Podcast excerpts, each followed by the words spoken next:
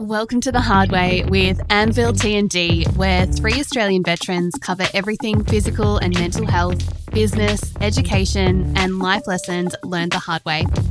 Each episode, the Anvil team challenge themselves, their guests, and their listeners to ask the hard questions, acknowledge their biases, broaden their perspective, and have a laugh along the way.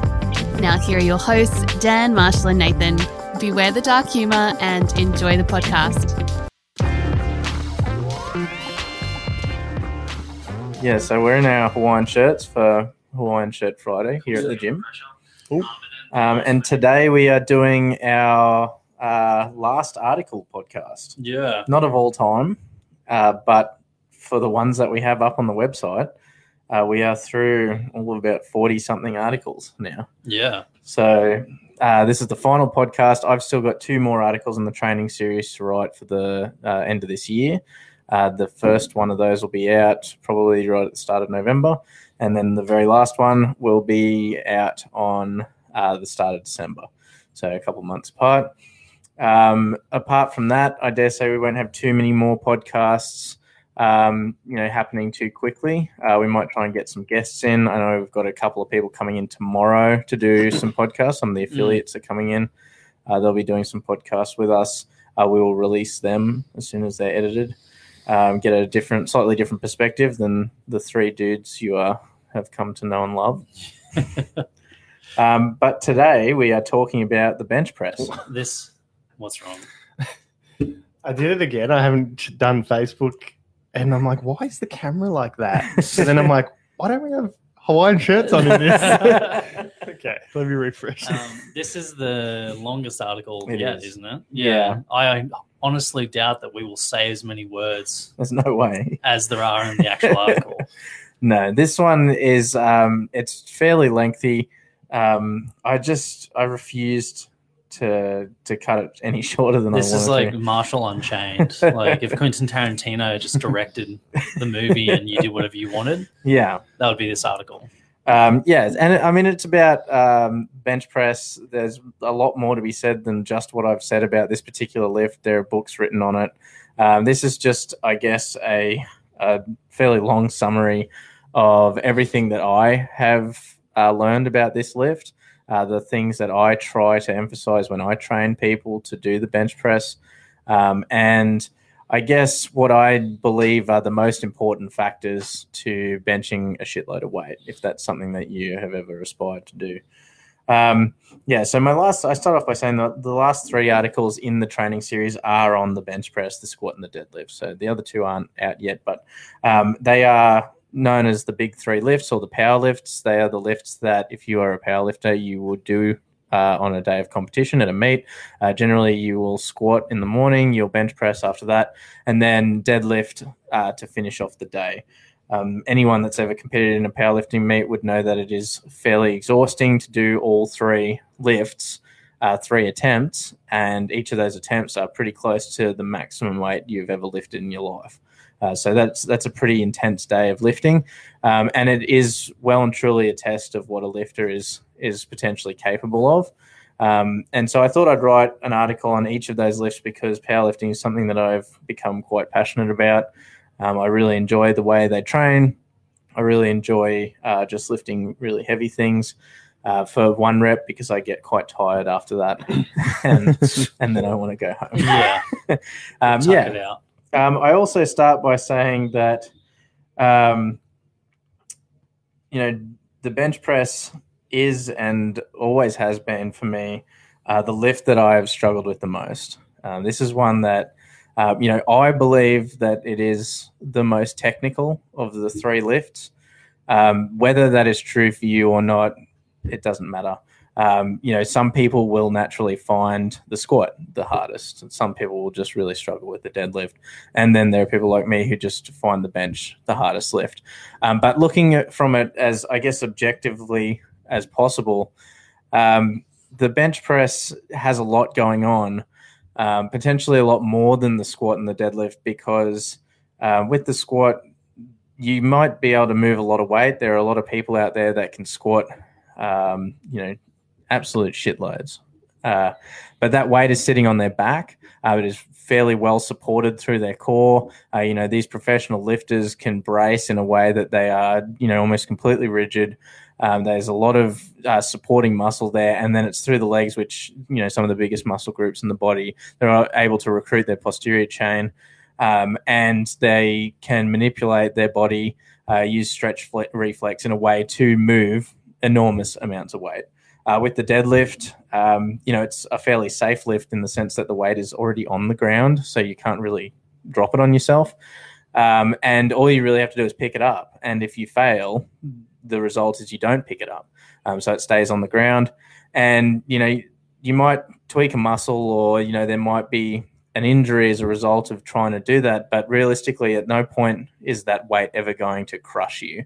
Um, there's no risk of, of dying from that deadlift bar jumping up off the ground and smacking in the head. Yeah, and um, I like to call the bench press the guillotine Yeah. because yeah, if you fail and there's no one help, there's a good chance it can just crash onto your neck. Yeah. Um, and I know there was a there was a like a late teens dude that died bench Yeah. pressing at one of the YMCA's in Brisbane a couple of years ago, I think. Um, Yeah. I've seen guys have, I think Rob once dropped 120 on his chest. It slipped Yeah. out of his hands and just smacked right onto him. Um, so, yeah, if done poorly, it can have some pretty devastating Yeah. um, results. Yeah, and I mean the injuries resulting from um, you know bench press tend to be uh, bicep or pec tears. You know they could be uh, even spinal injuries potentially. You know there are Tinson do? Broke his arm. yeah his just upper arm snapped. I think he already had, he already had um, stress, yeah, Yeah. micro Yeah. and it just went. Um, there's a dude named Swede Burns. He's a, a quite a famous powerlifting coach over in the states who literally broke his back benching. um, so it you know it, it can do a lot of damage. And then once again, you know, if you drop this barbell on your fucking head or your neck, um, it it's high risk. You know, Mm, there's, there's no easy way to get out of it. Like if you fail a, um, a bench, there's not really an easy way to get out from it. yeah. Um, unless you do like the easiest way is probably unless, if you don't have rails on the sides, the roll of shame. Yes. You roll it down your body and slowly get it down and look like a goofball in front of everyone. That's normal. Yeah, this is how I always get out of it. Um, and then on top of that, I mean, there is a significant amount of technique associated with the squat and the deadlift. Uh, I never say that they're not complicated lifts, uh, but when it comes to the bench press, just because of the added risk, the fact that you are using some of the smallest muscle groups in your body, um, you know, the muscle groups that surround the shoulder, an extremely unstable joint, the muscle groups on your upper arm, um, you know, your chest and upper back, these are all you know small and intricate muscles. They're not large muscles like the quads and the hamstrings. Uh, they're not you know extremely dense like the glutes um, you know you're basically relying on these smaller uh, i guess more fine motor sort of muscles uh, to do a lot of the work and you know when you think about it from that perspective it it truly makes it uh, almost beyond belief that there there is a guy out there that is on the way to bench pressing 800 pounds with absolutely no equipment other than maybe some wrist wraps, you know. Um, so when we look at uh, the bench press as a whole, it is like every other lift, but um, you know, especially with having that amount of weight hovering over your head, uh, there is a huge mental aspect to this lift. Um, you are literally holding a huge amount of weight in your hands, um, and if you are a power lifter, every time you go for a 1RM or every time you compete, you are holding the most weight you have ever held in your hands.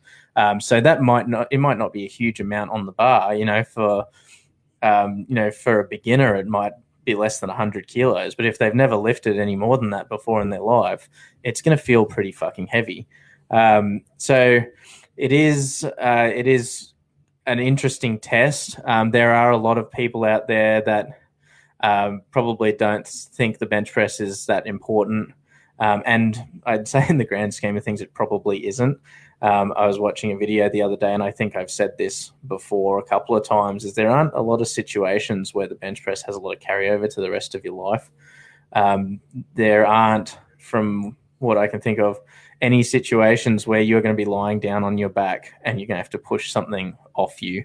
Um, the only situation uh, we've talked about before is when Batman, is trapped under the trapped- fire log. trapped under yeah. the fire log, and bloody Alfred's telling him he can't get it up. uh, yeah, so that it's um, the first topic that I cover in this article is why would you want to bench press? Um, you know, it's been used by a number of different athletes. Uh, commonly, the you know uh, the NFL, one of the main tests overseas for a lot of uh, football teams in the states is uh, a rep test for 220 pound bench. So 100 kilo bench for as many reps as you can possibly do. Um, and that is used to assess upper body power, upper body strength, you know, explosive drive. Um, and whether or not you agree with that as the test, that's what it is. So if you wanted to pass that test or do well, you are going to have to bench press. Um, you know, another one is bodybuilders have used it for an extremely long time to build a big and well defined chest. Um, so, you know, some of the prime movers in the bench press are uh, the pecs, the lats, the triceps. Um, if you want to get really big fucking arms and a really big chest and shoulders, uh, heavy bench press is one of the best ways to do it. Um, so, if you're a bodybuilder and you're not bench pressing, um, you're probably missing out on a significant and quite important way to build those muscle groups. Um, and then, obviously, there is powerlifting. Uh, powerlifters have to bench press because it's one of the events. Um, they can't really get around it. Um, there are even bench press only meets. You know, if you don't want to do the squat and the deadlift because you just hate leg day that much, um, you can just bench press if you'd like. Um, and there have been some fairly uh, incredible bench press only athletes out there. I know Julius Maddox, the guy that is going to uh, try for 800 pound bench press, he only competes in bench press as far as I'm aware. Um, I know he does squat and deadlift, but I don't think he competes at it um, yeah, so why, you know, if you're not one of these people, you know, why would you, why would you even bother? Um, I did say, you know, if there's, I've given a few examples in there, um, but I also mentioned that um, it's an, it is an interesting test of upper body strength. There aren't a lot of, um, aren't a lot of other situations where you can test the strength of almost purely your upper body. Um, you know, when you're doing Olympic lifts, you know, things like the clean and jerk and the snatch, the upper body is uh, very involved. Um, but a lot of the power comes from the lower body, comes from that full body drive, comes from excellent technique. Um, so the bench press is, I guess, just one of those really unique lifts where it doesn't doesn't have a real world application, as far as I'm aware. Um, but people have you know clung on uh, you know they've grabbed onto it and they love it because I don't know maybe they get to lie down at the gym. um, yeah, I guess it's one of those movements that everyone seems to do whether they have a reason to really or not. Because mm. um, I think at the end of the day it is a fun lift. Um, yeah, and there also and it also just has built a place like as a generic gym bro lift as well. Yeah. Um, so whether you've got a reason to or not, people will tend to gravitate towards it because it's just like you know how much do you bench, bro? Yeah, um, which I think you. It's the only question. It's the only one that matters yeah. to me. yeah, I've been asked that walking through the shops just by some random dude. Yeah, so it's um it is a fairly common question. Um, you know, it's relatively unnecessary. I mean, unless you're a powerlifter, or yeah, unless you are a powerlifter, it doesn't really matter what the number on the bar is realistically. Um, but you know, that's not to say that there aren't some very strong men and women out there that have decided to pursue this particular lift as, you know, pretty much the one thing they want to be excellent at. Um, like I said before, Julius Maddox, he currently holds the world record at 770 pounds raw. Um, and I also talk about uh, some of the best bench pressers in the world who are female athletes. Um, you know, I talk about Marianna Gasparyan, who uh, is argued by Elite FTS to be the strongest female powerlifter of all time. Um, and she has benched uh, fairly significant weight. And then there is uh, Heather Connor, another just an example of a, a, female powerlifter. She only weighs about 47 kilos and she can bench press over 70 kilos, which is, you know, what, one and a half times her body weight, um, which is fairly impressive for anyone you know, man or woman. Uh, but for somebody that weighs less than a 50 kilo plate to be able to do that is is quite impressive. So it's certainly not just a, a male thing. Uh, it's you know, you when I think about the bench press, it's quite easy to picture, you know, some uh, massive mm. roided out dude in the gym, you know, with tiny little legs, just pumping away. Uh, but some of the some of the most impressive benches in the world have been done by women, for one, and people who do not look like your average meathead. You know, the bench press has a highly technical aspect to it. That means, you know, with the right leverage, the right groove, the right technique, you can lift a significant amount of weight without ever having to look like Arnold in his prime. Yeah. Um, yeah so I um, I also talk about uh, if you ever have any doubts about the importance of the bench press. Um, I and this is mainly from a powerlifting perspective. Um, one of my main points here is that my experience with the Australian powerlifting community, and although I haven't competed, I've been to more than my fair share of meets by now. Um, and it seems like the bench press is by far the most neglected lift, especially in raw powerlifting at the moment. Um, it seems like people view it as um, as something they have to do, but not necessarily something that is going to help them win. Um, it is quite easy to adopt the perspective that if you can squat and uh, squat and deadlift over 200 kilos each, you know what you bench doesn't really matter. It's not going to go very far in helping your total. Um, however, if everybody is chasing a big squat or a big deadlift, then chances are a big bench press is what's going to set you apart from everyone else. You know, it is um, it is not easy, but it's fairly um, it's fairly common to make consistent progress in the squat and the deadlift. You know, you can the, your leg muscles can handle a lot of weight. Um, however, to be able to put on a shitload of weight on your bench press is difficult. It does take a lot of time. It takes a, a shitload of practice. Um, it really takes a dedication to nailing the right technique and the right groove for you. Um, and if you can do that, then you will put yourself head and shoulders above anyone else in your weight class. Because if your weight class, say, you know, my weight class is 105 kilo at the moment, and if everybody in that weight class is squatting 200 kilos and deadlifting around 250, but not many of them can bench over 130 kilos. 150 kilo bench is going to put you 20 kilos in the lead by halfway through the day. So from a purely sport, you know, orientated perspective, it can give you an enormous advantage that you wouldn't otherwise have. So, you know, if you are one of those powerlifters that thinks that the best way to win is to just get a massive squat and a massive deadlift and then just let the bench sort of settle on the top, I would urge you to to rethink that because a big bench is um, yeah is a great way to to win a meet like that. Yeah, and just through observation, I've seen there's quite a few people that are have really good uh, lower body orientated numbers like squat and deadlift, but then they've got a bench that is well seems well and truly behind. Mm. Um, but there's very few people that are the opposite way, where they've got a really good bench. Um, like yeah. I think I know one person like that. Yeah. Whereas the other way, it's there's, they're all everywhere.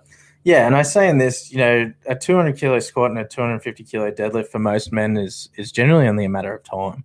You know, if you get in the gym and you start consistently lifting weights, um, and you decide you want to be a powerlifter, it's almost inevitable that you will squat 200 kilos. Like it's far more achievable than I think most people realize. Um, the same with probably a 250 kilo deadlift. You know, this might seem like an absolutely outrageous number to a lot of people, but um, but enough time pulling, you know, give yourself five years. I guarantee you pull 250 kilos. That's a, that's fairly common in men's powerlifting. Um, what is not common is a 200 plus kilo bench, um, and this is achievable. You know, it's been done time and time again. There are a lot of people out there with a 500 pound bench. Uh, that's 227 kilos. And then there's a lot of people out there now with a 600 pound bench. Um, I'm certainly not saying to succeed or you know be a relatively successful powerlifter, you do need to bench 600 pounds because that is uh, you know almost considered breaking point for most people. Um, there aren't a lot of people out there that can get a you know higher than a 600 pound bench, but 500 pounds and in the ballpark of that 200 kilos is quite achievable. Um, if you're willing to dedicate maybe a little bit more time than what you might have to put onto your squat and deadlift. So, um, and a 200 kilo bench is going to set you apart from pretty much everyone else in your weight class. I would say, you know, unless you're in the super heavyweight class, a 200 kilo bench is is huge. So. Mm-hmm. It definitely goes a very, very long way in getting you, you know, say an elite level total, or just helping you win meets if that's something that you're after. What order are they in at meets? The Squat, lifts? bench, deadlift. Okay. Yeah. All right. So um, after I talk about why you should be benching, um, I think I finish off with, um, you know, being able to move that amount of weight or, you know, a significant amount of weight in the bench uh, with the added risk of injury or even death from being crushed by the bar. It's fucking exhilarating. So you, you probably won't get that feeling from a lot of other lifts. Um, the deadlift, it might feel good to lift a lot of weight up off the ground, but there is not a lot of risk of your life ending. Um, you know, add in that factor. Maybe it's just me and I'm a little bit crazy, but you know, you add in the factor that you're holding that weight above your head, and it it is um it is pretty impressive. It's uh, one of the lifts that you're not going to get that feeling from a lot of other places, unless you know you can snatch or clean and jerk huge amounts of weight as well. Mm. Yeah, so the most thrilling part for me is where you've started to bring it down and it's right at that point just before you touch your chest. Yeah, And you're like, this is going to either like collapse into my chest or I'm going to get this back up. And you don't even know. You have no idea. Because sometimes, you know, it feels really heavy. Oh, and yeah. You actually start pressing, like, I'm actually really capable of doing this. Mm. But, you know, when something's really heavy, it's going to feel really heavy no matter how strong you are. Oh yeah. So it's like that, you know, that beautiful point of grace where it's like, Yeah. this could be it. This yeah, I think someone asked Julius Maddox, like, "Oh, now that you've been training for so long, how like does 500 pounds still feel like 500 pounds?" He's like, "Yeah, it's still fucking heavy. Yeah. like still 500 pounds in your hands. Like Mm. the difference between that and 770 probably doesn't feel like all that much. You know, it's just about mastering that technique that, Yeah. and you know developing that neural connection. I think with bench, it's just because you can't get out of the way. like any other li- oly lifts and that, you can Yeah. qu- pretty quickly get out of the way. The bench, you're just stuck there. It's You're like stuck. you're chained to the bench. yeah. yeah, pinned there by Yeah. that weight sitting above your head. Um, all right, so the next thing I talk about is what's doing the work. Um, now, I this article is long, right? Where there's no way we're going to get through in detail um, everything that I've included in here. And basically, I I did my best to summarize, uh, you know, years of videos and and reading books and stuff that I've done over the past couple of years.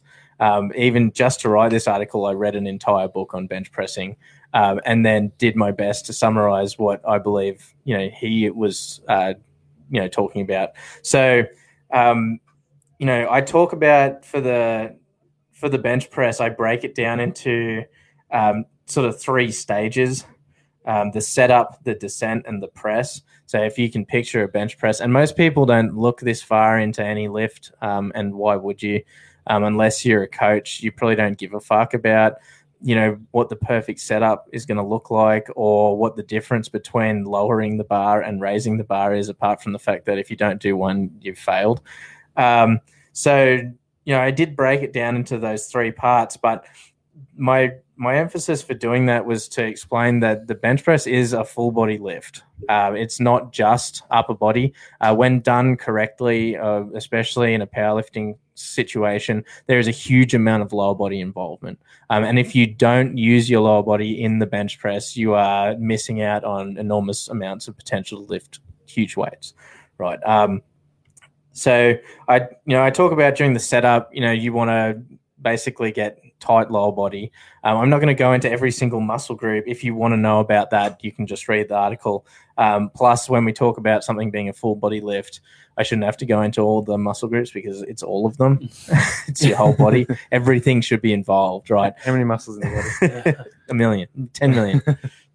um, yeah. So um, when we look at, uh, say, you know, the setup, we're talking about everything from, you know, sitting back on the bench, lying down, gripping the bar until you have the bar sitting out over your chest. Um, at that point, I'd consider the setup complete. There's a lot going on there, but it's primarily um, a lot of glute involvement, quads, um, hips are, uh, should be extremely involved, and then you should have a significant amount of lat involvement um, and upper back tightness. Just holding the bar there should be stabilized primarily by your your lats and your upper back. Um, so that should give you a general idea of what's going on in the setup. Um, for the descent, it's mainly about stabilizing the bar as the bar gets heavier and heavier. Um, you know, as you get stronger and stronger, uh, we're we're trying to just control this huge amount of weight and make sure that it comes down at the right point to give you the best amount of leverage to push it back up again. And that's primarily done with the lats, the biceps, the forearms, um, a little bit of the shoulders. Um, everything in that lowering phase is just about trying to hit the right groove, you know, because if you miss it, it just makes it that much harder. Um, and then uh, for the press, these are the common ones that people would associate with the bench press. Um, you know, you've got your triceps, uh, your delts, you have a little bit of lat involvement as well off the chest, um, and then you have your pecs as well. So, um, you know, all those muscles that you would traditionally think that you're building by doing bench press, uh, that's generally done during the pressing part of the the lift. Um, if you know if this is done correctly, uh, done as a power lift, um, you will get involvement from the rest of your body. Most of it will be isometric involvement, so you know it's static. You're not experiencing uh, a full contraction, um, but that doesn't mean that it's not involved. Um, you know, Dan and I have talked multiple times about how sore our knees get after a bench press session, purely because of how much force is going through the knee joint. Um, you know, you've you're you're pushing down through your legs so hard through the entire set, and then while that's happening, you've also, you're also trying to control probably a significant amount of weight, and a lot of that force is traveling down in you know through your knees. So um, there is a lot of muscles involved. Um, and this is why uh, you will have more success as a bench press athlete if you are fully developed over your entire body. So, um, a bench press athlete with low uh, or you know less muscle development on their lower body is not going to be as successful as one that can squat big. So, if you are somebody that likes to bench press, um, don't squat, uh, don't skip leg day. Squid. Squid, Should we, Yeah. should we get him for that? Yeah. Get me, get me. That's me um, up. skipping squatting. yeah. Uh, don't skip leg day because big legs will help you bench more weight. Um, if you are more of like a, I guess, a powerlifting purist and you just fucking hate bicep curls or something, um, big biceps give you a huge amount of control over um, a heavy barbell when you're doing bench press. Um, in fact, more mass on your upper arms is going to give you the ability to press more weight. Uh, there is literally no such thing as a huge bench presser that does not have big arms. Um, all of them do just by default. So, um, if you want to bench press big weight, you should put some time and effort into developing your upper arms. Um, that's and I mean that's just basically a look at um, you know not just seeing the bench press as uh, a triceps and pec sort of builder. Um, this lift has the ability to contribute to developing a lot of your body um, and can be used in combination with a squat and deadlift to build quite a big physique. That's why, when done properly, bodybuilders can get a shitload of um, you know shitload out of this lift as well.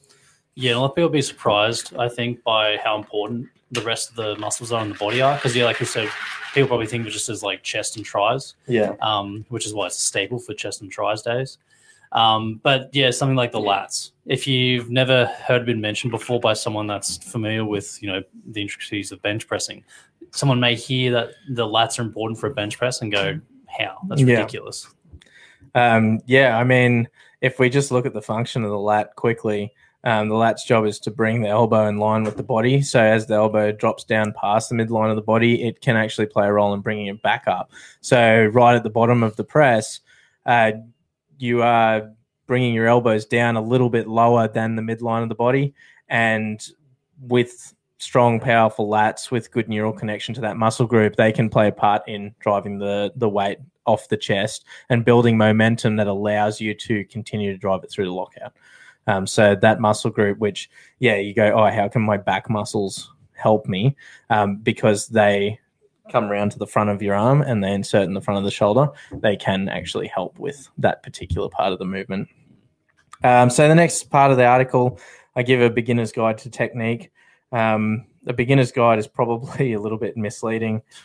Uh, there is a fair bit of detail, and once again, it is broken down into um, those three parts: the setup, the descent, and then the press.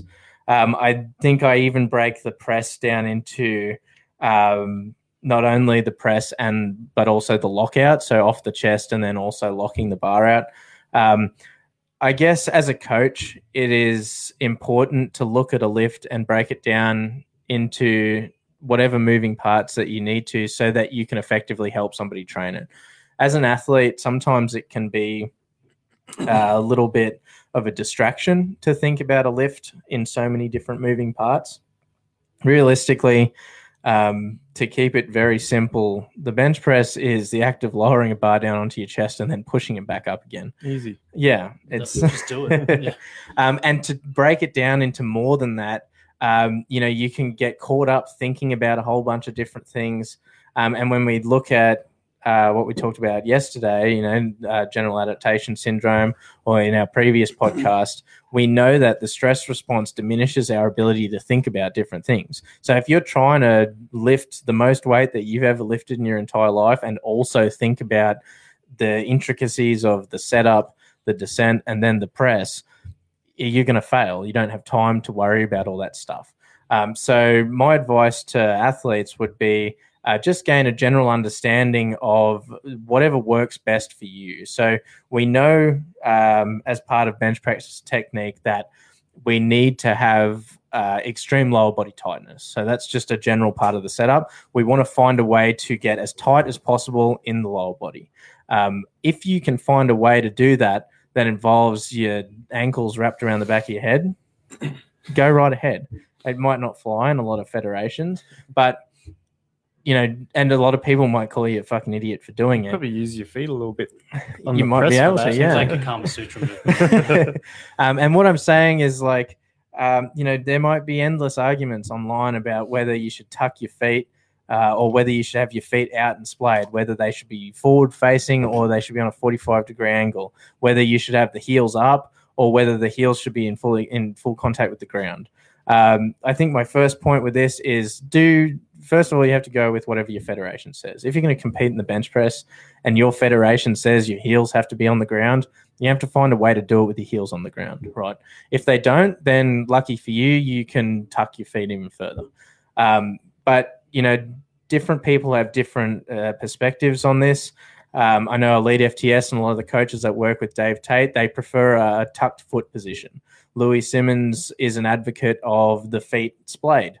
Uh, he says that you can't get any leg drive from the tucked feet position, uh, whereas you, but you can get maximum tightness. Um, and then he argues you can get maximum leg drive from the feet splayed position, but it's harder to achieve tightness. Um, so depending on who your coach is, they might have a different way of doing it. But just know that at the end of the day, what we are trying to achieve is a lot of tension in the lower body. Um, basically, a good guide is if you can move, if somebody can move your knees once you're set up to bench press, you're not tight enough. You need to find a way to get tighter. Um, the next thing I talked about is the upper back. Um, a guide for that is your scaps need to be as um, retracted and depressed as possible. Um, and so, yeah, like that one, poor, poor scaps. Full scouts. yeah. Um, and basically, that just means that they need to be as far in and down your back as they possibly can be. Uh, cue for this one that has been used for a while is trying to think about tuck your scaps into your opposite back pockets on your pants. Um, but realistically, we're just trying to, you know, if you imagine they're sitting like this on your back, we're just trying to bring them down and in. Um, the reason for that is it just gives you the best and safest shoulder position for the bench press. Um, ideally, we're not trying to pin our scaps in a poor position against the bench press and then rotate our shoulder against it, resulting in an impingement or dislocation or something. So, um, yeah, we just want those scaps as depressed and retracted as we possibly can get them. Um, and then from there, uh, the rest of it is kind of up to you. If you can maintain tension, unrack the bar, and lower it to your chest and press it again. Um, the intricacies of the technique don't really matter. You know, some people find a lot of success from pulling the bar apart or, you know, pretending like they're pulling the bar apart. Some people get a lot of success from thinking about they're bending the bar. Uh, somebody, some people find it easier to think about elbow position. Uh, some people have, you know, think about arcing it down onto their belly. You know, there's a lot of different ways to do it. Uh, it's you know almost endless the different variations of technique you can get for the bench press. But the most important things here are uh, tension, and then for the press, a speed. So uh, when we think about trying to press something or lift any kind of weight, we need to lift it as fast as we possibly can. So, step one, maintain fucking full body tension. Step two, press it as fast as you possibly can, all the way through the lockout. Um, and if you want more information on technique for bench press, you can go and read the article. There's fucking like 10 paragraphs on it. Yeah, I know. Just quickly for me with the scap retraction, um, I found once I started doing it properly, if when we were doing floor press, I would notice that my upper back actually felt like flat and Yeah. like a platform, um, as opposed to before I used to do it, retract them properly. My shoulder blades would dig into the floor a lot, and I would always have sore scaps after a floor press day. But now when I do because it fucking hurts. yeah, fucking hurts. but now when I do it, I can you know have um, floor press however much, and I never get sore scaps because my Yeah. scaps are retracted properly and it's nice and flat.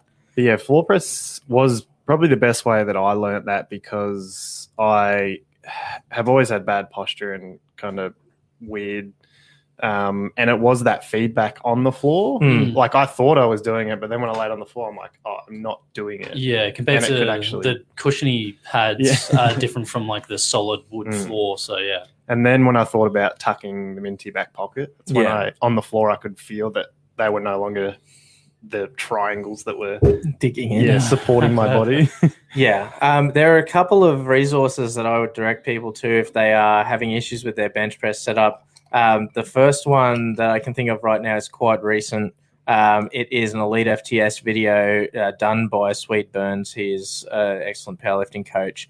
Um, and he has done a So You Think You Can Bench series. It's like, I don't know, three videos long. Uh, they're like 10 minutes each or something. They're on YouTube, they're free to watch. Um, and they just go through a bench press setup that he uh, claims is the safest and best possible way to set up for the bench to lower the risk of injury and move uh, heavy weight. Um, Burns has bench pressed 500 pounds consistently for, I think he said, about 20 years now. Um, to be able to do that means that he must be fucking onto something. Um, there is a great video by Australian strength coach um, on bench press setup. Um, thinking back to when I watched that video, the setups that Swede Burns and Australian Strength Coach have are quite similar. They're quite similar setups, so you're not going to find too much uh, difference in in the technique for either one of them. Um, and then you know, there's an entire book by Josh Bryant called "The Science of Bench Press." Um, he has trained some of the strongest bench presses in the world, including Julius Maddox at one point. Um, he was the first, oh, so the youngest person to ever bench over 600 pounds. Um, and he is a huge advocate of what's called um, compensatory acceleration training uh, or CAT. And that, you know, in simpler terms, just means move the bar as fast as you possibly can. So, uh, putting together, you know, a couple of different coaches' perspectives on the setup and the lift, we just we can sort of piece together this um, idea that if you can get your lower body as tight as possible, your upper back as tight as possible, and then you can press the bar as fast as possible, you will become a great bench presser. Um, and if you can find a way that works for you that you can do consistently, time and time again, um, you know, replicate it every single time that you're in the gym bench pressing, uh, you will inevitably bench really big weights.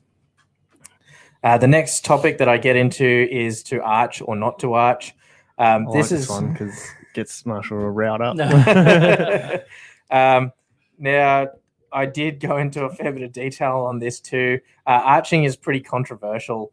Yeah, there's fucking a lot of paragraphs. I on watched a thing. I think this morning it popped up, and I think it was Invictus Games, and the bench press they had the legs taped or uh, velcroed to a. that's box. because they're uh, Is that- called- yeah, is that because of the disabilities? Yeah. yeah, because they can't use yeah. legs. Yeah, Yeah, Yeah. I was. Yeah, that's what I thought. yeah, so Invictus Games, it's a their powerlifting event is bench press only, yeah, um, and bec- and that's because not all the athletes, obviously the ones in wheelchairs, can't squat. Mm. So they, um, I guess they must velcro everyone's legs up, yeah, it was fair playing weird to field. see. Hmm. Yeah, Interesting, which yeah. just And then turns it she into just more had of a floor press. You know? yeah, it was. Yeah, it looked exactly like a floor press. Um, yeah, so basically, I go into arching on the bench press to try and sort of dispel um, whatever misinformation there is out there on on whether you should do it or not. Um, basically, I divide it up into the two different kinds of arches that you can do with your spine. Um, basically, there's a difference between upper spine arching or lower spine arch. So thoracic arch, which is your upper spine, and the thoracic arch occurs naturally when you retract and depress your scaps. So that thing that I talked about before, uh, which is essential for a safe and strong bench press, the uh, retracted and depressed scaps. Um, that has to happen, which means you must try and achieve a thoracic arch. If you don't arch the thoracic, you are risking injury to your shoulders. You're not creating a stable platform for good force transfer into the bench. Uh, you're basically throwing away huge numbers by doing that and potentially causing huge amounts of damage to your shoulder joint, your uh, uh upper arm, your pec. Um, however, the the real controversy seems to surround the lumbar arch. Um, you've probably seen if you've seen anybody, any powerlifter bench on Instagram or something, these uh, these people will just contort themselves into a pretzel basically um, and have this enormous lumbar arch. Um, this is not necessarily a good thing. A significant lumbar arch can actually uh, put a huge amount of pressure on the lower back. Um, it can result in poor force transfer from the lower body to the upper body. Um, it can create, uh, you know, a tilt in the hips that doesn't allow for good lower body tension. Um, some people, and the reason people do this is to reduce range of movement. Um, so you know the idea there is the smaller the range of movement, the more weight you can lift uh, because it's less you know less distance to move it over. Which the physics there are sound. Um, however, there is a risk associated with this. So you are potentially risking injury with this enormous lumbar arch. Um, you might be risking an inability to transfer force as effectively. Um, so you might be losing out on certain things like stretch reflex, you might not get as much stretch reflex from a smaller range of movement, which means you might run the risk of uh, a sticking point halfway up where you normally would be able to blow straight through it because you get more speed off the chest. Um, so these are all things that you need to take into account in your training. If you are a person that finds that they can move more weight than ever before with a huge lumbar arch, then in competition, sure, I'm saying, you know, I would recommend that you try it. Um, and who gives a fuck what everyone on the internet says? Uh, because if it's within the rules of your federation, then go ahead and bench the most you possibly can doing that. Um, just be aware that you are potentially risking your shoulders more than you would. Um, in a you know in a different position, you're probably risking your lower back. You're probably losing out on um, force transfer. Um, if you can develop a, a bench press with a minimal lumbar arch, uh, with a good range of movement that allows for a significant amount of stretch reflex, a lot of power through the legs, um, then you are probably going to be able to lift more over time. So it's one of those trade offs is, you know, right now, maybe the lumbar arch is the best way for you to do it, but maybe you need to change the way you train. So in five to 10 years, you don't have a blown out shoulder and you can bench more than you ever did before. Um, it's a risk versus reward thing. Um, I don't like to train people with a significant lumbar arch. I think that it is uh, not worth the trade off. Um, but there are people out there that love it. There's a lot of successful female benches that can achieve a lot more flexibility through their lower back, um, and they are able to lift a significant amount of weight through quite a small range of movement. Um, plus, if I could bench press and the range of movement was just one inch, I probably would. Yeah. uh, so yeah, that's just something you have to decide for yourself as an athlete, or your coach might decide for you. Um, but just know that the more lumbar arch, the less safe it is, the less force transfer you're potentially getting, and um, you know the more risk you might be putting your shoulders at due to potentially a wider grip. You know, I haven't seen many people with a huge lumbar arch and a close grip bench press. So, um, yeah, that's just that part of that compromise. So what about no arch? Oh, flat back bench press. Yeah. Um, well, I see so many people talk about, uh, you know, it's not real bench press unless it's flat back. Um, like I said right at the start of this whole arch discussion, if you are retracting and depressing your scaps, you are arching your thoracic spine. So if you're retracting and depressing your scaps, and then you claim you have a flat back, flat back, ugh, flat back bench press, I press, can't even say it. No, I Disgust you. Yeah. if you are doing the right thing with your upper back and getting your scaps in the right position, and then you claim to have a flat back when you bench press, you are lying. so if you have a completely flat lumbar spine like you probably have when you floor press, it's fine. You know, if that works for you, go ham. Um, but don't do it with your thoracic spine because it's just risking the shoulder joint. Um, all right. I move on to um, God, leg drive, and other imaginary concepts. My favorite title. Yeah. and the reason why I I put this one in there is leg drive is the other um, sort of controversial topic when it comes to bench pressing. Um, the main point I want to address here is that people think that there is a magical force that comes from the ground into their legs when they kick their feet when they bench press that somehow makes its way into the bar and helps the bar lift up off your chest. It's a spiritual thing. Hmm. And Yeah, this is wouldn't get it. this is not true. um, that the concept of leg drive as this thing that you turn off and on is a lie. Um, I've seen diagrams on Instagram that some of my favorite, you know, things that pop up on Instagram are these like force, you know, force pictures. it's like Star Wars, man, like where you know you've got this person and they've got like an arch on the bench press. It's like a pretty significant arch, and then s- there's this force that is coming from the feet somehow into the arms and helping the bar. if bar. you draw it, if you draw it and illustrate it, it makes It must be true. it's, Yeah. on, if it's on Instagram, it's true. Yeah, and I mean they claim that like if you're pushing down, then there must be an opposite reaction force.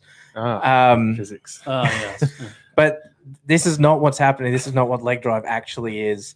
Um, the concept of leg drive and leg drive itself is kind of a misleading way to, to I guess, thing to call it, um, because it is not a it's not a, it's not a push. You know, the your legs are not contributing to your push. What you're doing is you are positioning your feet in a way where you can generate maximum isometric tension through your lower body. So your hips are completely engaged, your glutes are on, your quads are tight. Um, you know, you are driving your heels down towards or into the ground. You are pushing your toes outwards. And what this is doing is creating minimal movement. It's locking you onto the bench press. And that means when that bar comes down, the force that is disp- deposited into your body, its um, elastic potential energy, it has nowhere to go. It's not transferring out through wobbly knees. It's not going out through these floppy feet on the ground. Um, it's all stored in your body as much as possible to be then pushed back into the bar. So any part of the cha- that chain that's connecting you to the ground that is loose or not as tight as it possibly can is an area where you could experience what's known as force leakage, which means you have less chance of putting that force back into the bar. Um, it's not a magical force that you know appears when you drive your heels down and suddenly your hips somehow contribute to kicking the bar up. You know, it just doesn't happen like that. So if you get if you do see something on Instagram that says that like kicking your legs into the ground when you try to bench press is going to help you lift more weight, it's not. That's that's a lie. I would about love placebo effect. I would love to know the person that illustrated these di- like this image of the magical force, and like they must have believed in it so strongly that they were like, "I'm gonna make I'm it, gonna, I'm gonna draw a picture uh, of this. draw a picture of this to help others understand what I know." This is physics. Yeah, This is mystical physics. I've I've created a new law. I'm, gonna, I'm gonna um draw an image, but it's gonna be of a Jedi moving like a weight, and, like this. and makes- how? Yeah, I need to. I need to know how the force works. Yeah. with Jedi, so I need a picture yeah, where this force comes from. Yeah. The feet. yeah. Comes the feet. Um, yeah, okay. So I'm not going to go into leg drive any more than that because we are right in the end of this sort of podcast. Um, if you do want more information, once again, on my thoughts on the concept of leg drive, just read the article. I do go into a lot of detail there. The next topic is common sti- sticking points. Um, look, the most common sticking point in the bench press is off the chest. Um, and I'm not going to speak any more about sticking points because the next topic after that is uh, compensatory acceleration training or you know the need for speed in uh, lifting. So the faster you move a weight the easier it is to lift and the less likely you are to experience a sticking point because you are you know giving that bar momentum. And if the bar has momentum it is going to carry through a sticking point where you would normally have to grind. Um, so I would say stop what you know if you are concerned about your sticking points, if you do find that you experience a sticking point somewhere on the bench press, stop focusing on that particular thing and start focusing on just lifting faster, bench press everything faster. Uh, more speed is going to remove your sticking points completely. Uh, so don't worry too much about sticking points. I'd say it's worth a read about common ones and potentially how to deal with them. Um, however, more than likely it is just because you are lifting the weight too slow. Um, so that does cover off on the next part of the article um, compensatory acceleration training. Uh, this is something we have talked about a fair bit. Um, and it can be trained with bands, it can be trained with chains, um, or it can be just trained with weight on the bar. Um, the main thing that you want to get out of these training sessions is to move the bar quickly. Um, I have talked about this concept quite a bit before, um, but there is absolutely no way that you can move a maximal weight slowly. You have to move it as fast as possible. There's just no other way. If you don't move it as fast as you possibly can, it will stop. And that's where you'll experience a sticking point. Um, the best way to train to move a maximal weight as fast as possible is to train using submaximal weights as fast as possible. Um, a good guide for cat training uh, is 70% of your max, um, you know, for minimal rep sets. So, you know, for the deadlift, we talk about uh, single reps. Um, for the squat, you know, it's usually two to three reps per set. For the bench, we're usually looking about three reps. Um, the reason for that is I think Louie Simmons did the math. Um, he reckons that three fast reps of a submaximal weight will equal similar to the amount of time that one maximal weight rep should take. So you're still working the same amount of time under tension. Uh, but basically, uh, this is a concept that's done, you know, it was invented by a guy, well, supposedly uh, named by a guy, um, Dr. Fred Hatfield. Um, he's also been known as Dr. Squat. Um, this guy squatted a thousand pounds in competition. Um, and he came up with this term compensatory acceleration training, which basically describes how to train using submaximal weights as fast as you possibly can. Um, a version of this idea has been adopted by Louie Simmons. Um, he does a lot of uh, training with bands and chains, uh, which is also known as accommodating resistance training. Um, and the idea behind bands and chains is that it gets heavier the further away from the ground it is, uh, which means that you have to keep pushing as hard as you can. Um, throughout the entirety of the lift, which should train you to move the bar as fast as you possibly can. Um, Dave Tate is a big fan of compensatory acceleration training. He trains a lot of speed. Um, and then Josh Bryant, uh, the guy I was talking about before, who's trained some of the best bench presses in the world. Um, basically, for him, speed is the name of the game. You pretty much want to spend most of your tra- most of your time in training uh, trying to develop bar speed. Um, you know, these all of these methodologies are not new, but there are a lot of movements that have come out of this type of training. Uh, one of them being um, that fucking thing you attach to the bar uh, velocity based oh, training, um, which is VBT is uh, like a little computer system that you put a, a, wire that attaches to your barbell, and it actually tells you how fast you are moving the bar. Um, this is just sort of like you know a technological way of of trying to measure something that um, you don't necessarily need to measure. Um, I know that uh, Louie Simmons loves his numbers, but at the end of the day, if somebody is moving that bar as fast as they possibly can every time, that is what you want to get out of that training. And over time, if they train to do that, they will be, be able to move the same weights faster or heavier weights, you know, faster as well. Uh, so basically, what we're trying to achieve with bench press, uh, like I said a little while ago, is um, you know, if you want to think about it as simply as possible, uh, lower body tension, upper back tension, and then push the bar off your chest as fast as possible. If you can just remember those three things when it comes to training, uh, you should be able to eventually move some pretty big weight. Um, that pretty much brings me to the conclusion. Um, after, you know, at the end of that article, there are a bunch of resources that I put in there about how you can make your bench press better.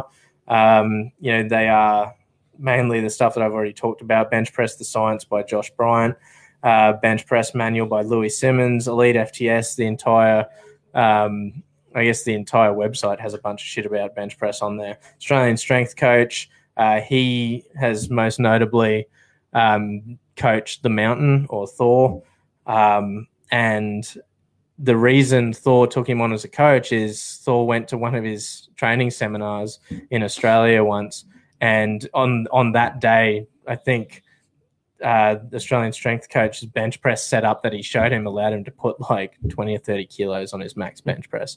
And so, and after that, he just said, Yeah, I want you to coach me. Um, so he's, you know, and I mean, he's capable of lifting huge amounts of weights. Him and his powerlifting crew at the moment are moving enormous amounts of weight, not only on the bench, but squats and deadlifts as well. Um, and then Mark Bell from Super Training Gym over in the States. Um, he is a world class bench press athlete. Uh, he literally invented this thing called the slingshot, which is a training tool that you can use to complement your bench press training, uh, keep your shoulders safe, um, and and maybe even overload a little bit, lift a little bit more weight than what you're used to. Um, so go on, go onto the article, have a read, check out those resources if you want to bench big, and then um, you know go away and spend ten years in the gym, lift five hundred pounds. Uh, is there anything great? Cool. Uh, the only thing was on Instagram. Uh, I think it was humble. Humble PT said, "Bloody loving the shirts, boys." Oh, Oh, thank you. Thank you. Appreciate it. Yeah. Start a Why- conversation around mental health. Yeah. Why Friday? Start a conversation around bench press and and arching and leg actually- yeah, cool. All right, so thanks everyone that's joined live, or if you watch us later, we appreciate that too. Uh, we'll be back Monday, 8 a.m. Um, otherwise, enjoy your weekend. If you want to check out the other episodes, you can on Apple Music and Spotify. It's called The Hard Way, Anvil TD Podcast. And we are also on YouTube. It's Anvil Train Development. Uh, we'll be doing some content shooting stuff tomorrow and recording some more podcasts with some guests. Um, so that'll be fun. We'll have those released soon, or very soon. And otherwise, we'll see everyone next week. Yeah, thanks for Adios. tuning in. Thanks for joining us for this episode of The Hard Way with Anvil T&D. This is all made possible by listeners like you, so thank you for your support. If you enjoyed this one, hit the like button and subscribe so you never miss a show. Make sure to visit our website, www.anviltd.com, and check out some of our articles and other podcasts. While you're at it, if you found value in this show, any positive ratings really help. Or if you simply tell a friend about us, that would help us out too. If you have an opinion on something we talk about, we would love to know in the comments. Be sure to tune in for our next episode and remember train smart, train hard.